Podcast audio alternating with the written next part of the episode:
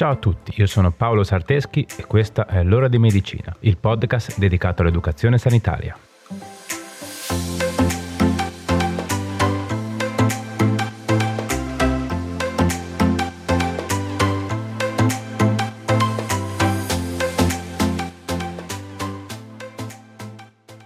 Ciao a tutti e bentornati. Oggi parliamo di ammoniemia ovvero la concentrazione di ammoniaca nel nostro sangue. Ma partiamo dall'inizio.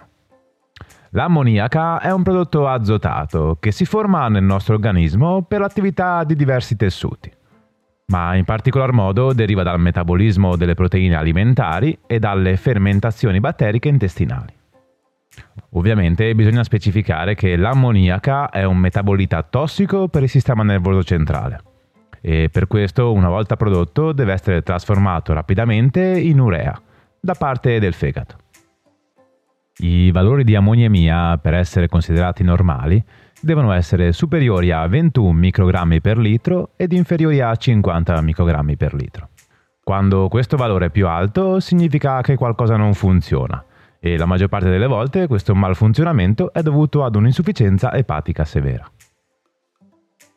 Abbiamo detto che l'ammoniaca è tossica per il nostro organismo ed è bene specificare che in un individuo sano l'ammoniaca è incorporato in prodotti non tossici che costituiscono anche la sua forma di trasporto prima dell'eliminazione. Perciò si parla di ammoniaca unita all'alfa-chetoglutarato che dà il glutammato, ammoniaca incorporata nella molecola di glutammato per dare la glutammina e ammoniaca indirizzata alla sintesi del carbamilfosfato, ovvero una reazione che precede il ciclo dell'urea, quello che trasformerà l'ammoniaca in urea e poi in urina. Quindi anche in questo caso il nostro organismo trova un modo per proteggerci da qualcosa di potenzialmente nocivo. E tutto questo meccanismo funziona perfettamente quando siamo in salute. La misurazione dell'ammoniaca nel sangue avviene tramite un prelievo di sangue venoso. Ma l'ammoniemia è un esame ematico di routine? Beh, diciamo che è un esame abbastanza specifico in realtà, che viene eseguito principalmente per due motivi. Come supporto alla diagnosi di gravi patologie epatiche e per comprendere il motivo di alterazioni dello stato di coscienza. Ma può essere usato anche per supportare la diagnosi di sindrome di Reie o dell'encefalopatia epatica per supportare la diagnosi e valutare la gravità di alcuni disordini del metabolismo che coinvolgono il ciclo dell'urea. Ok, ci siamo? Da una misurazione dell'ammoniemia possiamo avere tre risultati, ovvero ammoniemia nei range fisiologici, ammoniemia alta o ammoniemia bassa.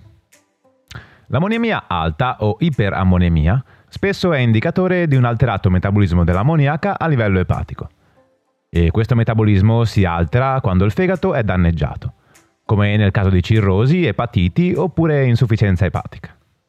Ma ci sono anche altre possibili cause di iperammonemia, come per esempio severi sanguinamenti di stomaco e intestino, insufficienza cardiaca, difetti congeniti negli enzimi che intervengono nel ciclo dell'urea, leucemia acuta, alcalosi metabolica, sindrome di Reia, malattia emolitica del neonato, alterazioni della circolazione a livello epatico, diete iperproteiche, dopo esercizio fisico molto intenso, disbiosi, ovvero flora batterica alterata, il fumo di sigaretta in acuto è in grado di aumentare i livelli di ammoniemia e anche alcuni farmaci possono aumentarne i livelli.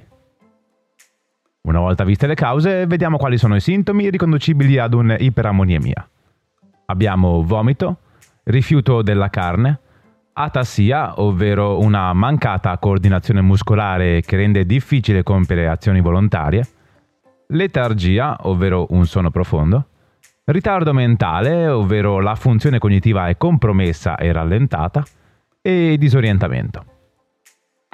Per quanto riguarda invece l'ipoammoniemia, ovvero livelli di ammoniaca bassi nel sangue, solitamente le cause sono diete particolarmente povere di proteine e farmaci in grado di abbassare l'ammoniemia. Ok, dai, con la teoria dovremmo esserci. Vediamo ora qualche consiglio pratico, che dite? Pronti?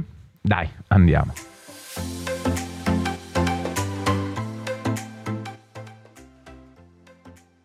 Uno, la moniemia viene misurata tramite un esame ematico.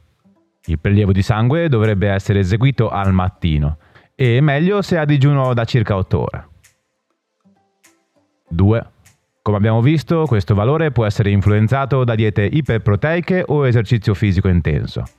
Quindi nel caso in cui tu debba programmare questo tipo di esame, tieni conto dell'influenza di questi. 3. Una volta ricevute le risposte degli esami ematici, avvisa tempestivamente il tuo medico curante se noti degli asterischi accanto ai valori. Perché significa che quel valore è sballato, ovvero troppo alto o troppo basso.